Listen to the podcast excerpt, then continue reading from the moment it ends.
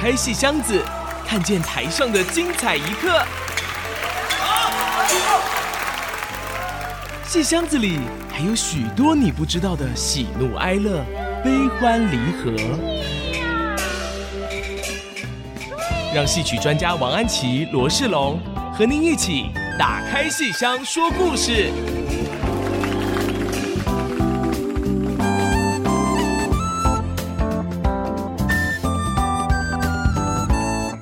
各位亲爱的听众朋友们，大家好！欢迎大家收听《打开戏箱说故事》，我是罗世龙，我是王安琪。我们的节目在每个礼拜五晚上八点首播，星期天下午一点重播。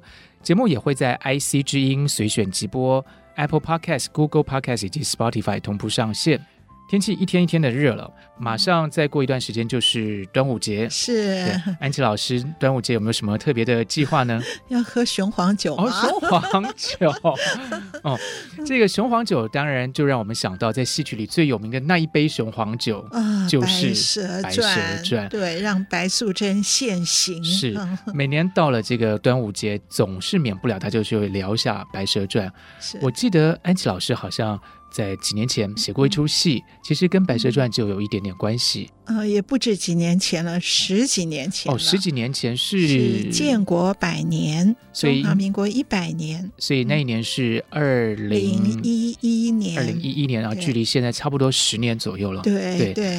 那《百年戏楼》这个戏，老师当初这个名字是怎么来？但建国百年嘛，对。那这个戏楼跟百年这是怎么搭在一起的呢？哦，建国百年，可是从民国九十九年开始，我就很烦恼，因为担任这个国光剧团的艺术总监，艺术总监当然就是每年的新戏要想演什么题材，演什么故事，要早早做规划。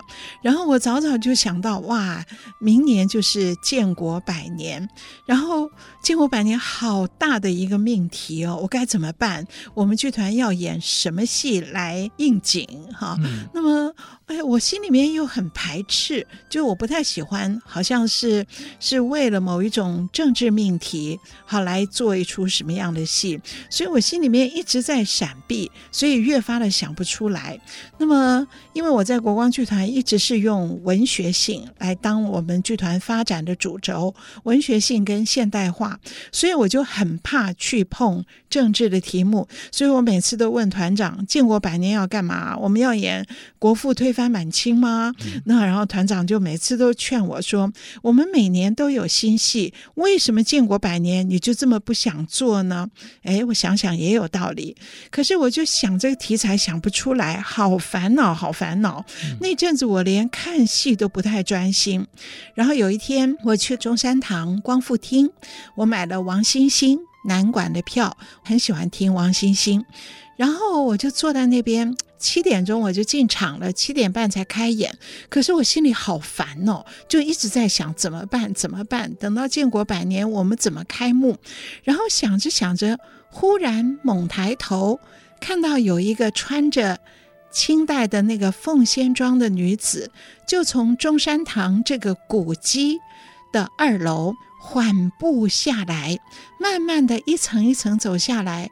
哎，我一抬头一看那个情景，忽然就被触动了，然后就有四个字立刻映入我的脑海中，就是。百年戏楼。哦，原来是这么样子来的，所以那位走下来的就是王星星老师，就是王星星。哦，所以百年戏楼这个戏其实渊源是来自于对，并不是题目是来自王星星老师，并不是王星星那天要唱什么，而是我自己很烦，嗯、烦到抬头看到一个人的时候，我都没有注意他是谁，是只是那个古迹的情景，还有那个戏台，以前的戏台很高，所以就是那个戏楼，我看到一个演。员这样子一步一步走下来，那么优雅哇！我就想到这百年来有多少人走上去又走下来。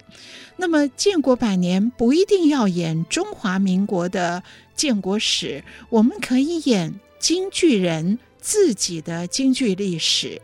那么这样不是我就可以避开了呃我所不喜欢的那个政治的这样的一个压力，而能够回到文学性，而且也回到一种进化、一种现代化的主轴吗？是，所以虽然名字来自于呃王欣欣老师给的灵感，但是基本上是写京剧近百年来的一个发展。对，京剧当然不止一百年，可是我们就锁定近百年。是哇，那天好兴奋哦！后来王欣欣唱什么我完全不知道，我就一直等他赶快演完，我要出去回家写。不是回家，而是我一冲出剧场，我就站在路边打手机给我们的导演李小平，然后我就在路边跟他讲啊，我就讲了好久啊，讲了四十分钟，哇！然后我才回家，而且那一刻，非但百年戏楼四个字已经成型了，而且我立刻想到近百年京剧的历史最主要的三段，从百年前的北京，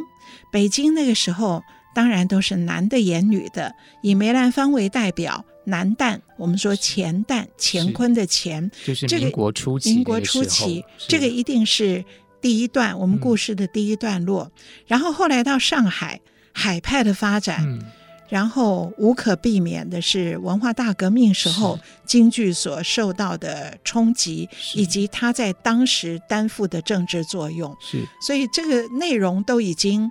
在在王星星唱的时候，那一瞬间就呃，整个灵感都已经来了。来了，还有国光剧团的演员魏海敏啊、唐文华啊、温宇航啊，谁该演什么都已经大概帮他们想好了。对对对，所以老师心心念念的这个事情就成型了。成型了，可是当然后面写很很困难呐。对。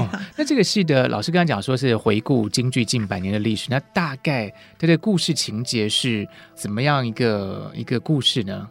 那后来我们说想到了，我好兴奋哦！可是要写的话很困难，好，因为这段历史非常的长，要怎么样选择？嗯、而且因为演的是京剧演员自己的故事，所以它不再是京剧的演法。京剧只是戏中戏，嗯、只是里面唱戏，所以这基本上是一个舞台剧，是，是一个现代戏剧里面唱京剧，好，是这样的一个形式。那么现代戏剧我不太会写，我编剧编的都是京剧或昆曲，所以我接下来烦恼的就是我要找谁跟我合作。然后后来那个时候刚好有一个学术研讨会，我自己要发表论文，然后我就很烦呐，我连自己发表论文我都不太专心，匆匆忙忙把它念完了。念完以后，讲评我的人是中央大学英美文学系的。周慧玲哦，是周老师。周老师，周慧玲在那边讲评的时候，我也没有听到他讲我论文什么东西，我就在动他脑筋。哦，我就想，希望周老师今天有听我们节目。我就想他的这个现代戏剧编的那么好，而且当时他刚编了一个《少年金钗男孟母》哦，印象深刻的一出戏。对，对那里面的性别，对，所以我也没有听到他对我论文的讲评，我就等他讲完，嗯、我我们都来不及下台，我就。坐在那个研讨会的桌子上面，我就跟他讲：“嗯、哎，我们有这样一出戏，然后我跟赵雪君，然后你要不要跟我们一起加入？哦、三人合作有三段嘛，完成这个戏。然后我们就坐在那边讲哦，讲到下一场研讨会要开始被赶下来，嗯、所以就是这个戏百年戏楼的题材的选择成型，跟我邀请的合作的编剧，整个都是在一个。”呃，很很意外而又非常兴奋的状态下，是决定下来。周慧玲、赵雪君跟我 是，是老师刚才提到 周老师，因为那个时候刚完成《少年金川男梦母》这个戏。那刚才在稍微前面一点，老师有提到，就是说《百年戏楼》这个戏的开头是民国初年有南旦的这个风气。那这两件事好像恰恰好有一点点相关联，所以。百年西楼这个戏里面也有在谈这个比较性别的这条线索吗？有，因为当时清末的时候。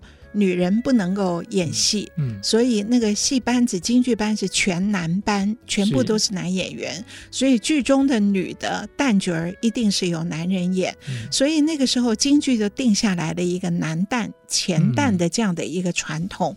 嗯，所以我们既然演近百年的京剧历史，第一段在北京的时候，一定就是以男旦为主，是，尤其我们剧团有这位盛鉴。有这位演员，哦、就是前阵子狐仙胡仙的对。对，尤其在建国百年的时候，圣剑还更年轻，嗯，所以那个时候他是以那个所谓民国初年的时装登场，是，并不是扮成旦角儿，是，而是以他的男性的装扮登场，是。来演前旦小云仙，哦、是，哇，当时也是迷倒了好多人，是。那么他的师傅呢，就是国光剧团的头牌老生、领军人物唐文华。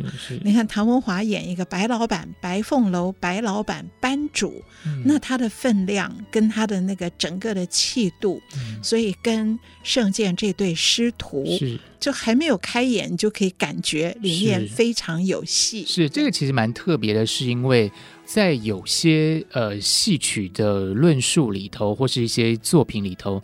因为老师刚才说，这出戏一开始是从南旦这个前旦这个地方开始讲起，但事实上，过去这种风气，所谓的这种旧社会的这种风气，其实，在有些论述里头会不太喜欢去提这一个面向，会觉得它好像有一点是不够辉煌，对啊，好像就是 旧时代的一些糟粕，好像有这种心态。所以我想问老师的是，那。听起来这出戏，嗯，好像老师并没有特别想要把它写成一个就是百分之百这么光明、这么辉煌，京剧从此啊走向走向联合国的非物质文化 遗产。我最怕那样了，我最最怕那样了。所以我一开始就定位在这个戏不写励志。我们不要说吃的苦中苦，方为人上人，嗯，这个是必然的一个内容。可是不以励志为主题，嗯，我其实也不想写史诗，也不想写一个戏剧史，因为一写戏剧史就必然会好像要迎向辉煌。我比较想写的是伶人的心声，伶，嗯，人的心灵，嗯，他们内心的不管是对戏的执着，或是因为演戏而有的一些纠结。所以整个这也是国光长期以来，我们对戏的一个呃，希望能够向内凝视，走到人心的幽微处。是，所以这个戏，我希望来阐述伶人在舞台辉煌面之下，内心的几许呜咽，几许幽微，甚至几许阴暗。是。那么讲到这个比较幽微的地方，我想这个可能跟戏里头饰演伶人的这些演员究竟在百年戏楼里演了什么戏，可能有点关系。是是是。那我们就下一段的节目再来聊一聊百年戏楼这出戏里头到底用哪些戏把它给串起来，串起京剧的百年史。我们先休息一下。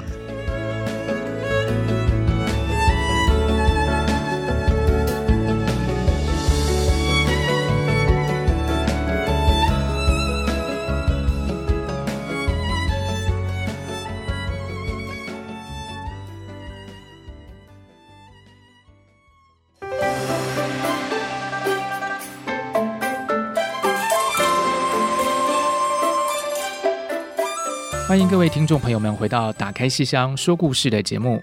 呃，刚才我们跟安琪老师聊到《百年戏楼》这出戏，去说用戏剧的形式去陈述京剧近百年来的一个历史的发展。是。啊，那既然是在讲京剧的发展，肯定在戏里头一定会谈到京剧，一定会演京剧。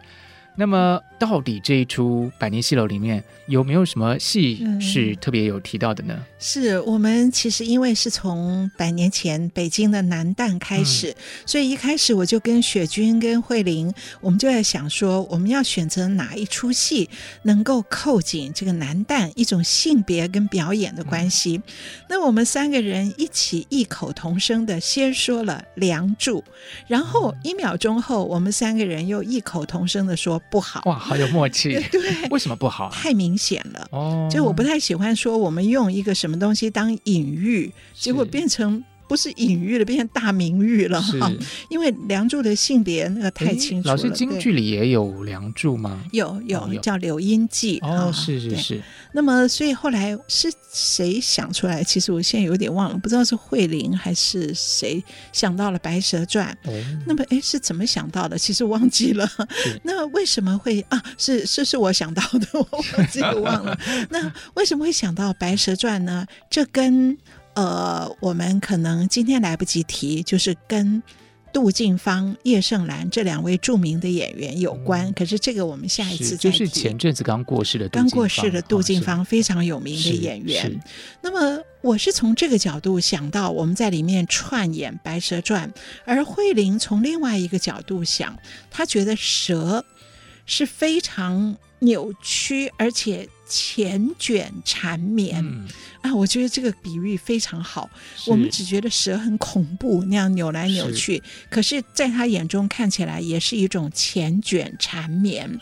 那么我们要讲的戏一定有爱情，而爱情之间如果有亲密的时候，却又有背叛、相互撕扯的时候，嗯、那么蛇的意象，就蛇的意象的缱绻缠绵。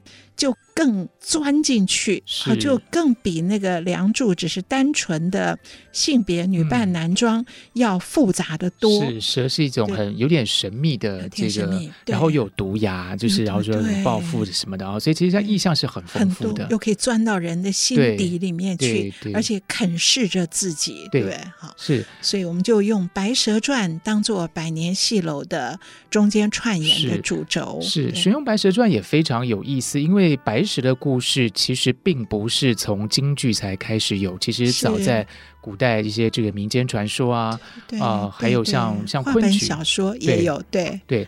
那所以呃，老师能不能跟我们稍微简单讲一下这个白蛇故事的一个来源？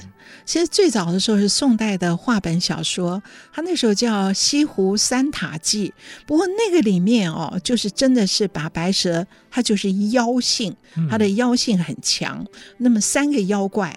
并没有那么强调爱情，只是三个妖怪有不同的个性。是，然后慢慢慢慢到明代的小说，冯梦龙的小说也有，嗯、而后就有昆曲传奇的剧本了。清代的时候，清代的昆曲传奇剧本有《异妖记》啦，然后也有《雷峰塔》。这个中间啊，版本的演变非常的复杂，我想在这边我们就不多说了。是是，可是至少到现在，昆曲的《白蛇传》还是可以看到的。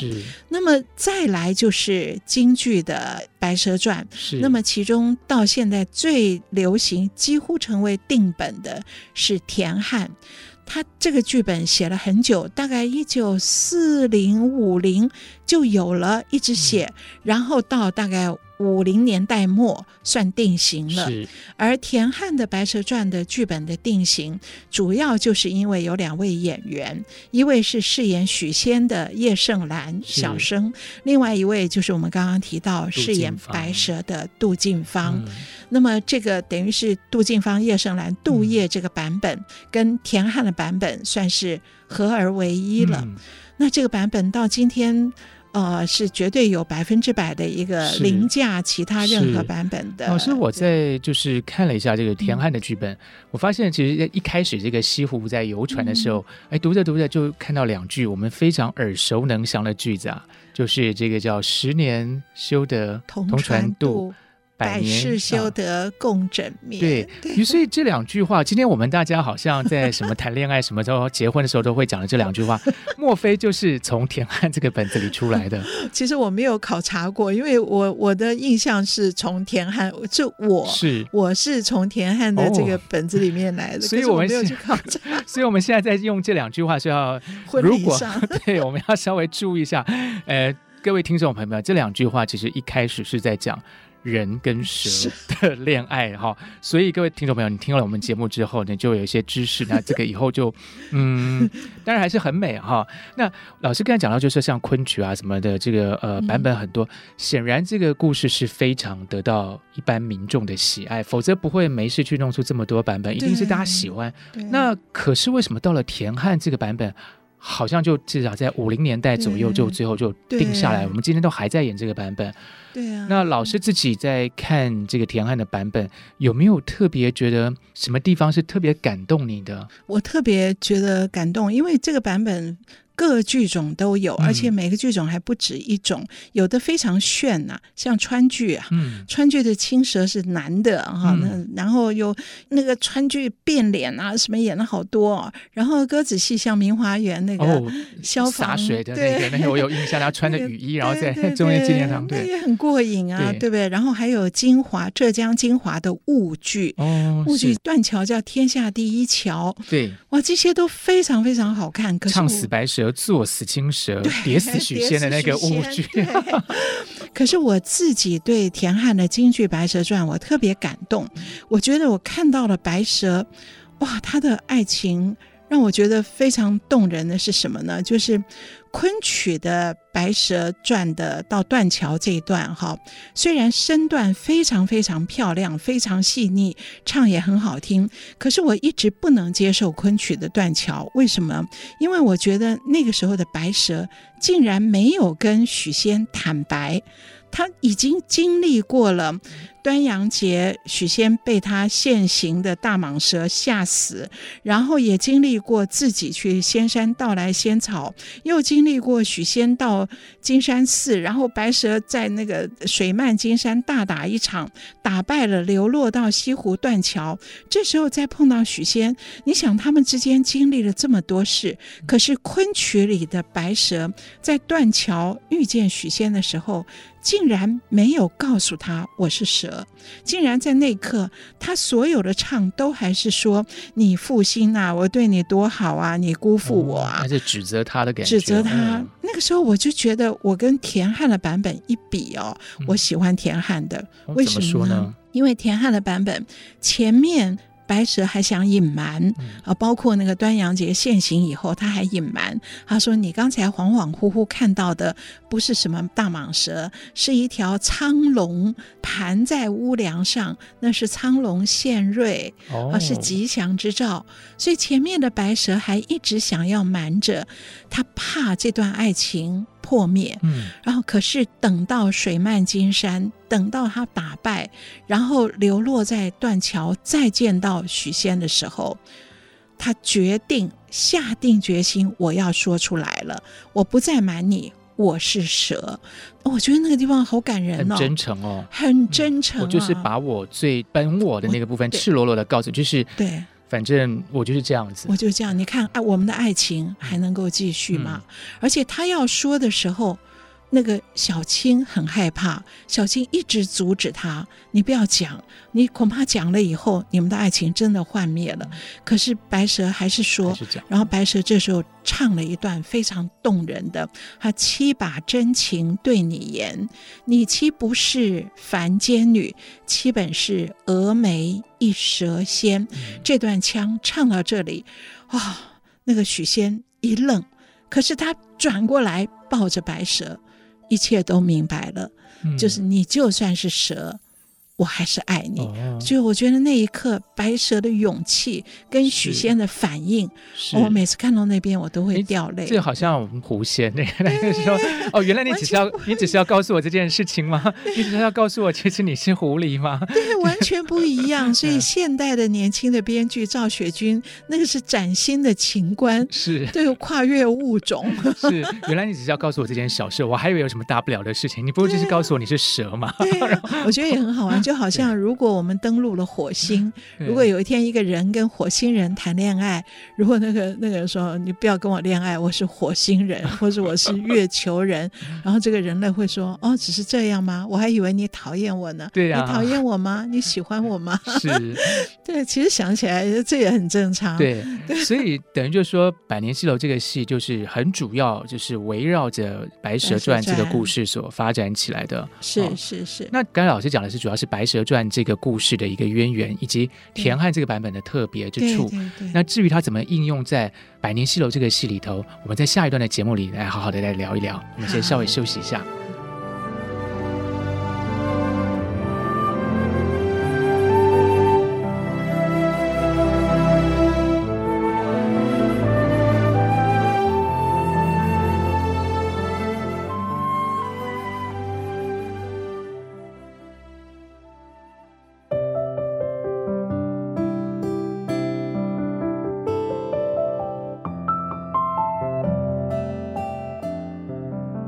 各位亲爱的听众朋友们收听 FM 九七点五 IC 之音竹科广播电台，打开戏箱说故事节目，我是罗世龙，我是王安琪。刚才我们跟安琪老师聊到《白蛇传》这个故事历来的一个发展啊，嗯、特别是在京剧田汉的这个版本里头啊，让人非常的感动。嗯、那么在《百年西楼》这个戏里头，是怎么样跟《白蛇传》产生一个连结呢？嗯。那《百年戏楼》里面，我并不是把《白蛇传》当戏中戏来挪用，嗯、而是我把它想象成说，《白蛇传》是一点一滴的在《百年戏楼》里面长出来的。嗯、那怎么讲呢？也就是《百年戏楼》，我们主题我们定的主题，并不是。百年的史诗，也不是要歌颂辉煌跟励志，而我们定的主题是人，是伶人的主题，是背叛与赎罪。嗯，好，所以就主要是他对师傅之间的关系，以及跟大环境之政治环境之间的关系。所以上半场呢，我们谈的是这个师徒二人，就是刚刚讲的唐文华饰演的师傅，跟他的爱徒是圣剑演的这个男旦小云仙。那么师徒之间对于艺术、对于京剧艺术不同的看法，所以我们以《白蛇传》做例子，而是师傅认为说呢，我们应该。谨守传统，把老祖宗教下来的东西演得好，嗯、这就是我们的责任。可是这个年轻的徒弟盛剑演的这个小云仙呢，却认为说，那祖宗也是改他祖宗的啊，嗯、所以我们应该要创新。是。那我们今天想起来，觉得守住传统跟创新，这个是好像可以并行不悖的事吗？可是其实，在京剧界里面，这个要讲创新，就等于背叛。哦，这么严重。非常严重，是背叛。其实到现在都还有点这样的味道。哦、是是是，因为京剧这个传统是非常非常严格的，嗯、也就是说，它的表演是有很严谨的一些规范程式。嗯、你这个手伸出去多高，然后脚抬出去多少分寸，这种师傅是口传心授，一点都改不得的。是，所以你的身体记忆哈是根深蒂固的。是，所以要改的话很困难。所以。创新就是背叛，蛮有意思的。因为老师刚才讲说，这是在第一段的《百年戏楼》就提到这个事情。但事实上，刚才老师跟我们谈到，田汉自己写的这个剧本也是一直改，一直改，一直改。那事实上，在第一段的这个故事背景，就民国初年的时候，其实田汉这个版本应该还没有真的出来嘛，对不对？所以这其实非常有意思，就是呼应到刚才老师讲，就是说，其实也都是一直改祖宗那些东西嘛。那京剧有一部分也是源自昆曲啊。对啊，一直改过来，一直改过来，对啊，对啊。可是其实就是要等到一个非常好的演员把这个版本一演一炮而红，大家都能够接受，是那大家心里面就觉得哦，这个可能就纳入传统了，就所以其实有时候扶正了，扶正了。对，那我们想象中，我们在戏里面编排的就是《白蛇传》以前。主要常演的是盗仙草，到仙山盗草那一段，嗯、就是端阳节嘛，哈，喝了雄黄酒以后，许仙被吓死了，然后白蛇就到仙山上去盗回仙草，来救许仙的性命。嗯、那么以前常演的是盗仙草，所以是一出武戏，嗯、而且还要踩跷。什么叫踩跷呢？就是京剧的裹小脚。所以那个白蛇是本来如果它一百六十公分，那你踩上跷，裹上小脚，就等于用脚趾穿着鞋子踮起来走路，你就可能到一六八公分或者一七零，整个身材会变得拉得更漂亮。所以京剧的武旦。一定要踩跷，所以以前《白蛇传》最常演的是盗仙草这段，踩着跷，而且是以武功的发挥为主。那可是这个在师傅看来，这个是正宗的传统，你把这个演好就好了。而且是钱旦来演吗？钱旦当时是钱旦，那个特别的有一个韵味在那里。对对对对，哦、那可是这个圣剑这个小云仙却觉得不然，他仔细想想白蛇跟许仙的故事。动人的地方应该在爱情啊，嗯、应该在他们在西湖相遇，然后下雨去跟他借伞，游湖借伞，这种才是动人的爱情的地方啊！怎么会在那个以技术为主、以武打为主的盗仙草呢？所以戏里面的小云仙就动脑筋，想要编新的《白蛇传》，嗯、而师父。不赞成，所以这个师徒之间就有一个传统跟创新这种观念上的一种这个分歧。小云仙他要演什么样的《白蛇传》呢？他想演一个以爱情为主的《白蛇传》，哦，那我们在前面并没有实际的演出来，而到了戏的第二段，到了上海，他自己当班主，嗯，然后他演了一段游湖借伞，哦，所以我们把田汉的剧本塞在百年戏楼里，一点一点的长出来，当做一个创新的过程。是，其实老师讲到这个师徒之间的这个冲突，我们其实前面几期也有稍微聊到一下这个部分哈。对，那但是我记得百年戏楼里这个师傅其实还是蛮疼爱这个徒弟的，对吧？好疼爱啊，他好像还有送他那个敲，对，送敲，对不对？对，然后是在一个呃什么样特别的情境下去送他？他看到这个徒弟半夜不睡觉练功，是，然后他来偷看哦，然后就指点他几个窍门儿。好，嗯，他真的疼这个徒弟，然后他送敲，你想想看。我送你一双鞋子，嗯、这有多多亲密的关系？啊 对啊，而且是精挑细选的。所以他说我找了最好的布料跟最好的绣娘，嗯、所以这个敲敲虽然是裹小脚，可是你那个小鞋子会露出一个鞋尖，嗯、那个鞋尖还是要非常漂亮。所以我这个布料是金丝掐红，攀龙绕凤。哇，听起来好华丽啊！好华丽啊！那个小脚上穿着这个。嗯那你呢？本来就高挑，你踩了跷更显得婀娜多姿。嗯、那你走一个花梆子云步，就是云随风动，一派轻松。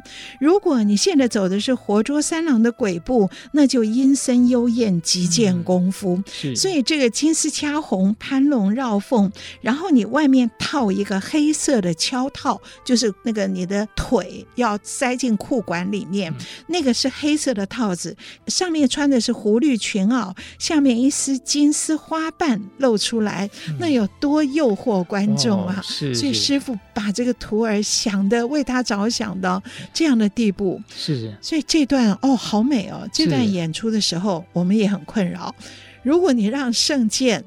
拿了一副锹以后，当场绑锹，哇哦，哇，那整个破灭，伸出大脚，是，然后把鞋子脱掉，把小鞋穿上去，那多难看呐！嗯、所以后来导演李小平很聪明，他用一个什么办法？用另外一个蛋卷儿。蒋梦纯非常高挑一个旦角儿，嗯、然后他在旁边模拟这样的动作，如何的走花梆子云步，如何云随风动。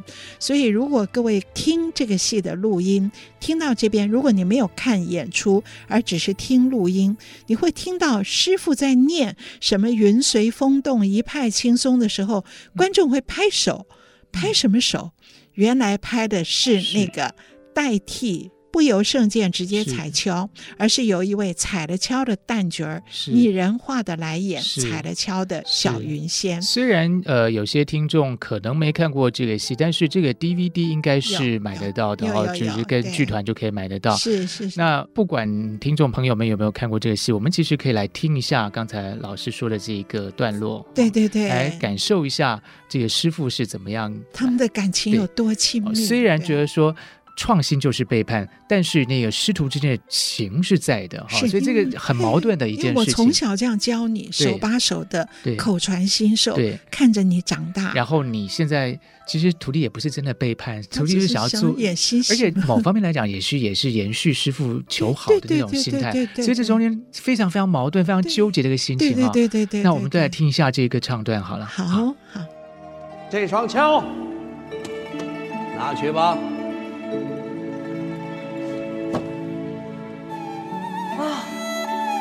又是龙又是凤，哪来的绣活这么好啊？京城最好的绣工师傅，金丝掐红，攀龙绕凤，要了两个绣女三天的绣工才拿下来的，特地为你做的。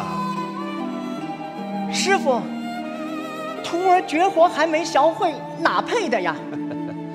你身形本就高挑，踩上了跷，更显得是婀娜多姿。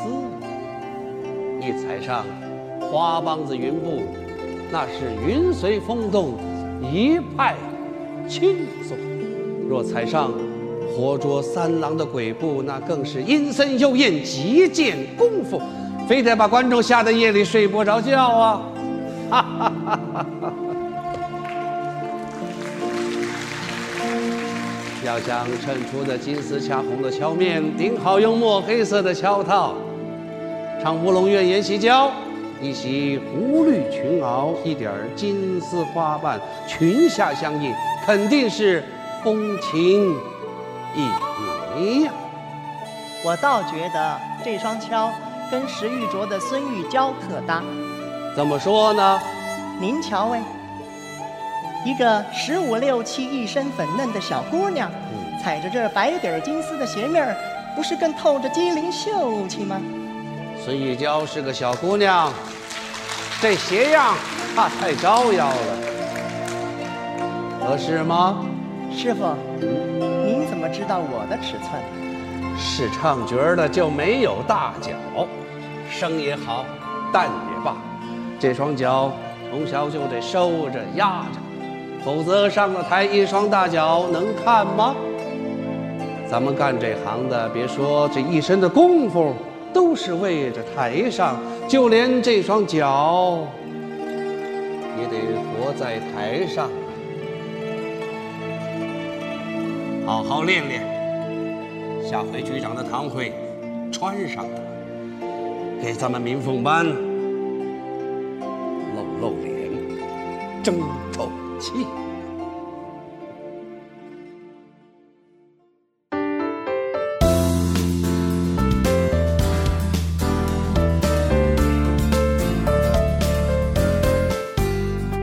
欢迎大家回到《打开戏箱说故事》的节目。刚才老师提到。小云仙虽然得到师傅的疼爱，哈，师傅这么爱他，这么的关心他，但最后他还是他还是离开了师傅，还是走了，还是去另立门户了。对呢，他到上海去，因为上海的观念比北京开放一点，是，所以他想要创新，就要到上海。而且那个时候好像有所谓的京派、海派这样的一个，对对啊，海派是可以很创新的，而且很多很特殊的什么喷火呀，什么舞台转来转去，好像都可以哈，很很新奇的。很想说他走的这一段，本来我们就光写到他离开，后来哎，导演就跟我讲，他觉得需要一点情绪，他觉得要他们两个人，一个已经走了的小云仙，跟留在那里的师傅讲几句好像非实非虚哈虚实之间的话，所以后来我就写了一段，就是他走了，走了多久？一今天，二今天，一年，十年，更久了吧？他真的走了。我还在戏楼上，红毯上，三五步走南闯北，六七人，百万雄兵，锣鼓声响，出台亮相，曲终人散，独伴明月。然后小云仙那边。再说，同样的戏楼，南边的戏楼不同于北方，但明月依旧在。世事如流水，人情皆是戏，悲欢离合真真假假。谁为袖手旁观客？我非逢场作戏人。方寸地顿成千里，转瞬间过眼千秋。就用一段这种。嗯非念非唱，而两个人都有身段，他们不是在同一个时空，可是时间就这样流逝了。嗯、小云仙走了，可能十多年了，而且从北京到了上海。嗯、这段舞台表演配上灯光，配上两人身段是很有意境的。嗯、我们在这边可以稍微听一下唐文华跟圣剑不同的念法，好，好吧？我们再来听一下。他走了，走多久了？一今天，二今天，一年，十年了，更久了吧？他真的走了。而我还在这戏楼里，红毯上，三五步走南闯北，六七人百万雄兵，掌声响起，出台亮相，曲终人散，独伴明。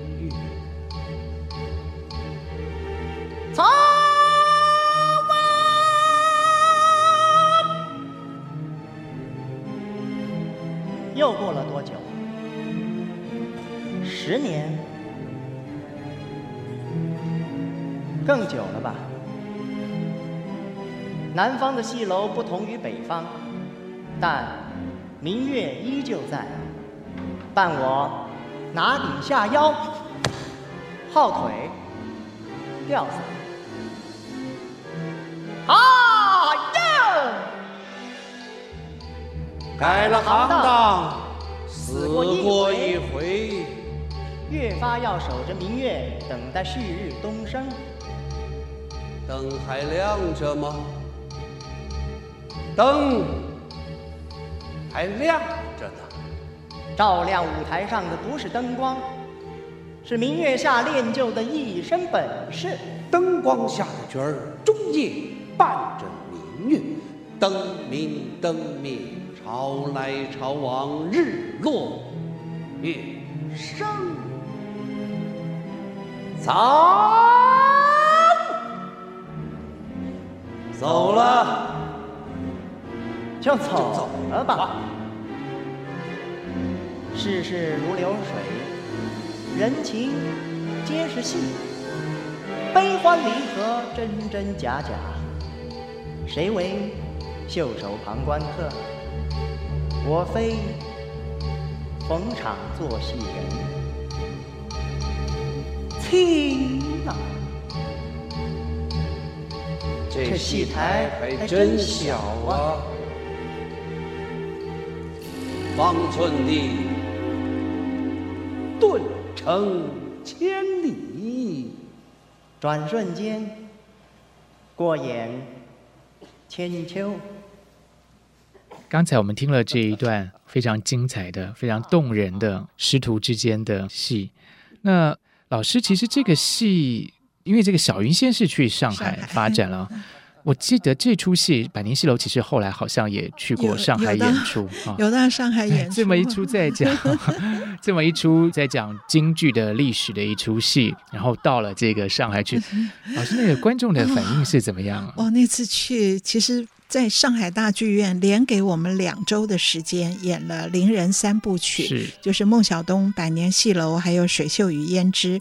那其中当然《百年戏楼》最受上海观众的期待，因为我们还没谈到呢，这个戏的后半，我们现在讲的都是前半场，后半演到了文革时候哦，哦。那么上海的观众一听说台湾的剧团要来演大陆的文革，对，所以观众真的是客满哦，演了。两场哇，那天我们也非常紧张啊。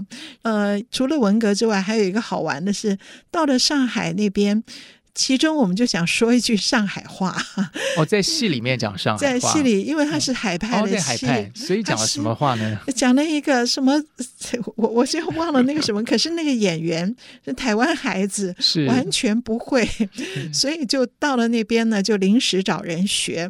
结果在台上念出来以后，好像是讲说：“哎呀，我们上海话讲的不好，什么之类的话。”结果台下疯狂鼓掌，给了他好大的鼓励，而且当场都。都有吓到，说我讲上海话，结果得到满堂彩哈。好，这个是题外话。而演的时候很紧张，我当时跟小平导演坐在一起，我们就在观察观众的反应。那么其中呢，这个谭文华师傅要讲的是要传统，所以师傅谭文华有一句念白是说：“你要改。”你等你把老祖宗的东西都吃透了、熟了、烂了，有本事你再改。所以他主张的是传统。嗯、结果谭文华这几句一念出来哦，啊、哦，观众疯狂鼓掌，哇！哇 那我跟李小平 就一方面很高兴，一方面好紧张，因为我们这个戏是创新的戏，百年戏楼是创新的戏，那观众这样鼓掌，是不是代表他们对我们创新的戏整个的不接受呢？我吓死了。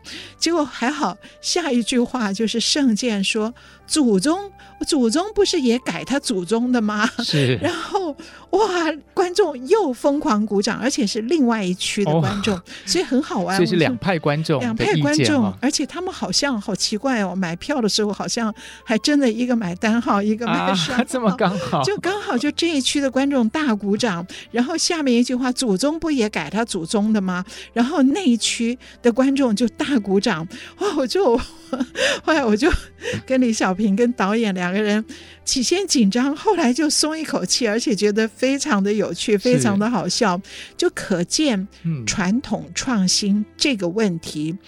到二零一四一五年到今天都还是这个样子哈。对，到上海也是大概二零一四吧哈。嗯那个时候都还是极其有观众对这两派有反应，嗯、那到今天还是如此。对，就像我们呃前不久狐仙哦，其实很多戏其实还是会有观众会有不同的看法。不同的看法，我们的狐仙很好玩啊，跟白蛇传戏里戏外都在对照。嗯，戏里不同的爱情观，人跟异类不同的情观，嗯、白蛇。把自己做的这么好，爱的这么辛苦，可是许仙一听说他是蟒蛇，是蛇的时候，嗯、还是会有疑虑。可是赵雪君的狐仙，哎、你记得吗？是是，他一听一听说我是白狐所变，他的反应是，是：我只是想知道你讨厌不讨厌我，其他都不重要。对啊，对，我觉得这个真的是不同的世代，嗯、对于异类是。是有完全不同的看法。嗯。那么狐仙当然是一个更新的戏了，当然跟白蛇传已经差不多差了七十年了，更新的戏，而且台湾这个十年来这个影像设计已经很、嗯、很普遍了，是十年前都还没有哎。是我记得我们当年做孟小冬，二零一零年初的时候用了一点投影，在当时就很新鲜，嗯、是。可是这十年，这十一二年来。影像设计几乎成为百分之八十的戏的一个必备，是，对不对？所以那个狐仙就用了大量的，不仅是投影，而且用了科技，是用了那个四 D、four D views，那个文策院他们去拍的那个拍那个虚拟摄影。那后来观众也有很多不同的反应，嗯、有的有很多观众是。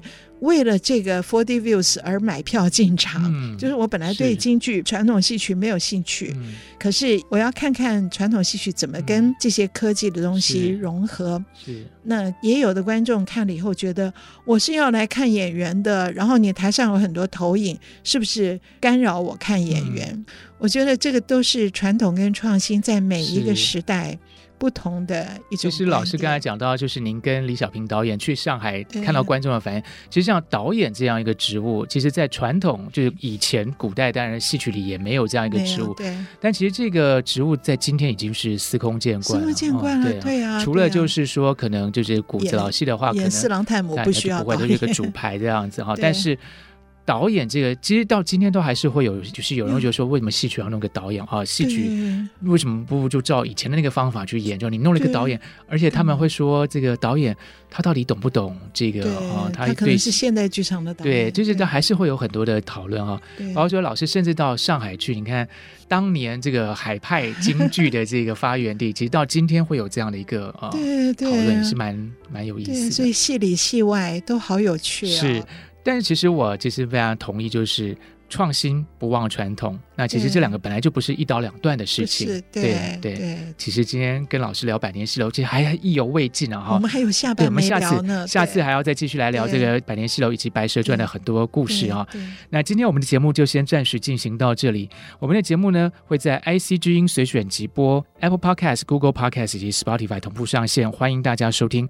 如果各位听众朋友们对节目有任何的建议，欢迎到 IC 之音网站打开戏箱说故事的节目页面留言，我们的网址是 triple w 点 ic 九七五点 com。打开戏箱说故事，我是罗世龙，我是王安琪，我们下次再见，拜拜。拜拜。